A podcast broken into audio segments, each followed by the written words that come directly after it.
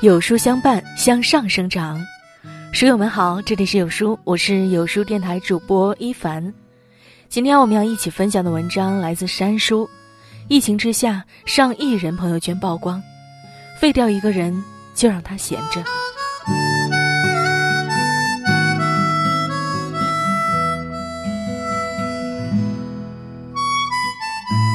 二零二零年春节，以一个没人料到的方式打开了。新型冠状病毒来袭，足不出户，延期复工，数亿人在家里开启了超长待机模式。一开始放假，大家都很开心，每天刷刷段子，吃吃喝喝，浑浑噩噩到深夜。但没过几天，憋不住的成年人已经开始闷得挠墙，各种以解压为主题的行为艺术大赏纷纷开局。可笑归笑，闹归闹，放纵欢乐后，空虚和罪恶感。还是占了上风。毕竟疫情过后还要上班，十几天毫无所得的消耗，多一天都会让我们局促不安。二零二零开局本已十分艰难，新一轮的压力也正迎面向我们扑来。但最可怕的，是你还在肆意挥霍大把可用的时间。你不想要的，正是别人求不来的。前几天我在抖音偶然间刷到了抖音博主鱼仔的视频，感慨良久。春节假期延长到三月一日，在多数人兴奋于漫长假期的时候，鱼仔开始了新一年的规划。他的一句“你真的心安理得的当一个废柴吗？”仿佛暖阳里的一个霹雳，戳到了很多人的心。他说：“比起心安理得的躺下，我们更可以心安理得的读书、写字、学习新技能。”剧永远追不完，游戏总有新版本，但今天的时间过去就过去了。有人问：千千万万个抖音博主中，为什么唯有他活成那个独一无二呢？大概是他能够清醒自知，一路走来，光鲜背后不是花路，而是荆棘路。我们看到的是不请自来的幸运，是被千万粉丝看好的九五后女孩，看不到的。是咬紧牙关的灵魂，有备而来的努力。可除了鱼仔，中国的千家万户也正在这场疫情中寸步难行。有人说：“你没穷过，所以你不懂我为什么急着上班。”对于很多人而言，车贷、房贷、信用卡都需要每个月的工资去还。对于商户而言，大街上没有人，关门意味着没有收入。而这些困窘的背后，却只能熬到病毒退散，才能有希望。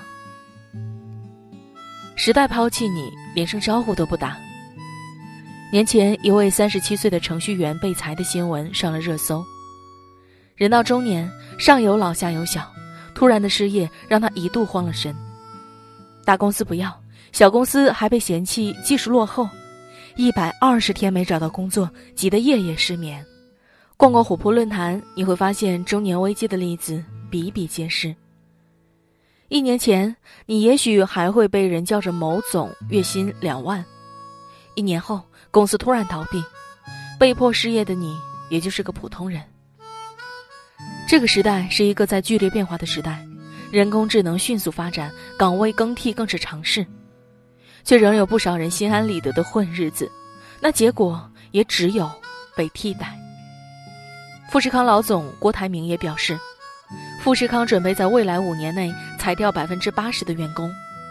如果五年时间没做到，那十年内应该完全可以实现。正如罗振宇所说：“你喜欢岁月静好，其实现实是大江奔流。在这大江奔流中，你如果浑浑噩噩把混日子当成岁月静好，等待你的绝不仅仅是落后。”所以才有孙俪经纪人郭思凌晨生孩子，早上九点就开始对接工作流程、发剧本。网红 Papi 酱在爆红之前，已经在影视圈摸爬滚打了十年，才有资格做编剧当导演。这个时代，淘汰就像是家常便饭，每个人都在走，你停下脚步，就会被他踢出圈外。当潮水退去，才会看见谁在裸泳。你的舒适区正在杀死你。总认为大树底下好乘凉，却不知道大树不喜欢懒惰的你。疫情当下，十几秒刷完一个短视频，二十分钟打完一把游戏，一不小心就是玩手机到凌晨都是常事。但你不知道，你混日子，日子就会混你。前年年初，唐山某收费站取缔，一批工作人员因此下岗，还有很多人眼中铁饭碗的单位、银行也在不断的裁员。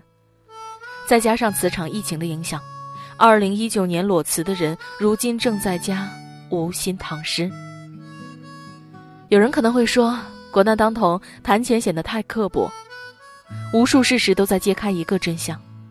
这个世界的工作早已没有绝对稳定可言，船停在港湾，风平浪静，但这从来不是造船的目的。《爱丽丝梦游仙境》里，红桃皇后说过一句话：“我们努力奔跑，只为留在原地。”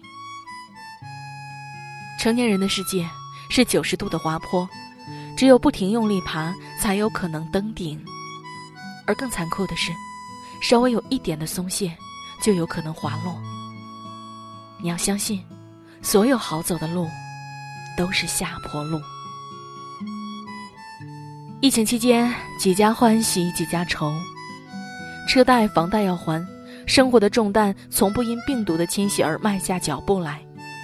但你要相信，日子一天比一天轻松，一年就比一年难；日子一天比一天辛苦，一年就比一年好。搞废一个人的方式特别简单。